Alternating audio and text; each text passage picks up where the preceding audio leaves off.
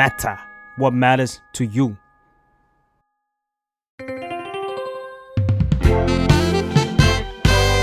What's up?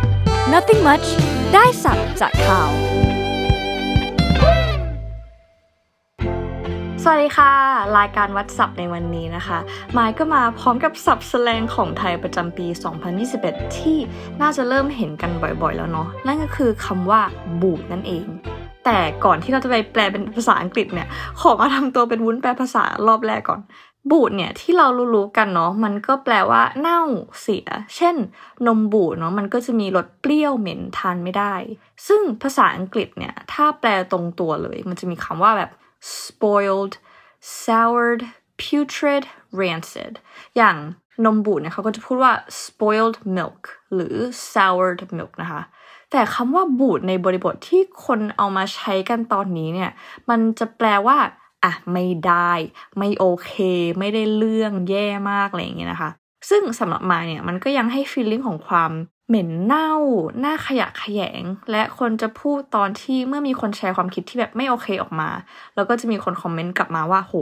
ตะกะบูดมากความคิดบูดมากอย่างที่ผ่านมาเนี่ยก็เพิ่งมีดาราที่เพิ่งมา call out เนาะแต่ก็ call out สายหน่อยคนก็ออกมาบอกว่าโหบูดอะมาเอาอะไรเนี่ยอะไรประมาณเนี้ยค่ะเพราะฉะนั้นถ้าเป็นภาษาอังกฤษเนี่ยแล้วใกล้เคียงกับความหมายของบูดแบบนมเสียกับบูดในแง่ของความคิดก็น่าจะเป็นคำว่า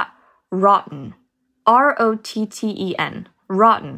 ความจริงมันอ่านได้สองแบบนะคะแล้วแต่ว่าอยากจะอ่านแบบอเมริกันหรือ British นะคะถ้าแบบอเมริกันจะอ่านว่า rotten จะไม่มีตัว t เนาะแบบตัว t มันหายไปส่วนแบบ British เนี่ยจะอ่านว่า rotten ซึ่งอันนี้ก็จะมี t กลับมานะคะอ่ะตัวอย่างประโยคเช่น he has such a rotten attitude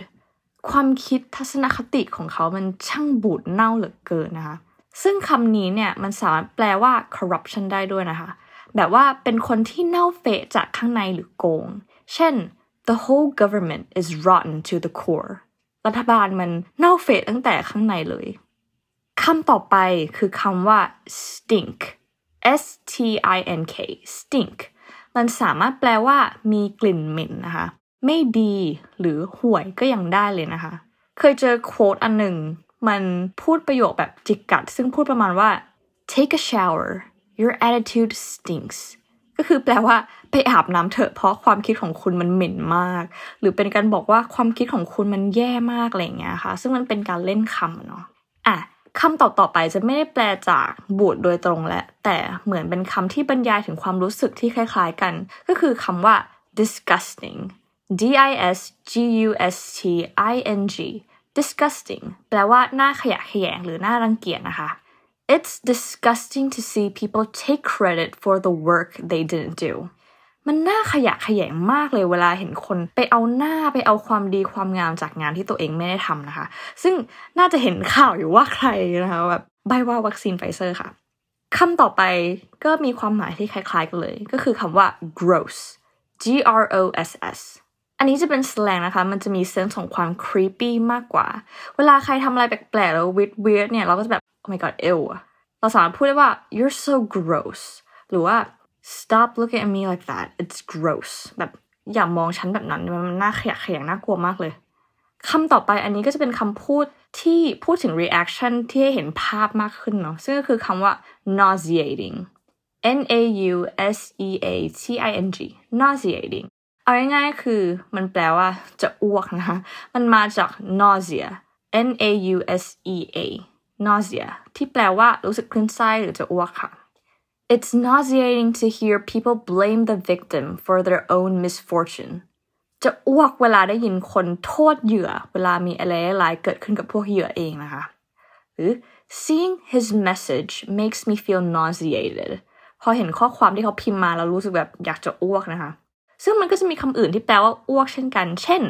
throw up, puke, vomit. His words make me want to throw up.โอเควันนี้ก็คิดว่าได้ศัพท์ที่สามารถใช้คล้ายๆกับบูดได้ระดับหนึ่งเนาะถ้าอยากจะอธิบายให้เพื่อนฝรั่งฟังว่าเฮ้ยคนเนี้ยมีความคิดที่บูดมากเลยก็อาจจะบอกได้ว่า his attitude stinks so much it makes me wanna puke โอเคสามารถเอาไปลองฝึกใช้กันได้นะคะ เพราะน่าจะมีคนบูดอยู่เรื่อยๆแน่นอนค่ะแล้วถ้าหากใครอยากรู้ศัพท์คำไหนเพิ่มเติมนะคะสามารถพิมพ์คำภาษาไทยไว้ได้เลยนะคะแล้วก็มาติดตามกันทุกวันอังคารทุกช่องทางของ The Matter Podcast นะคะวันนี้มายก็ขอลาไปก่อนแล้วเจอกันสัปดาห์หน้าค่ะบ๊ายบาย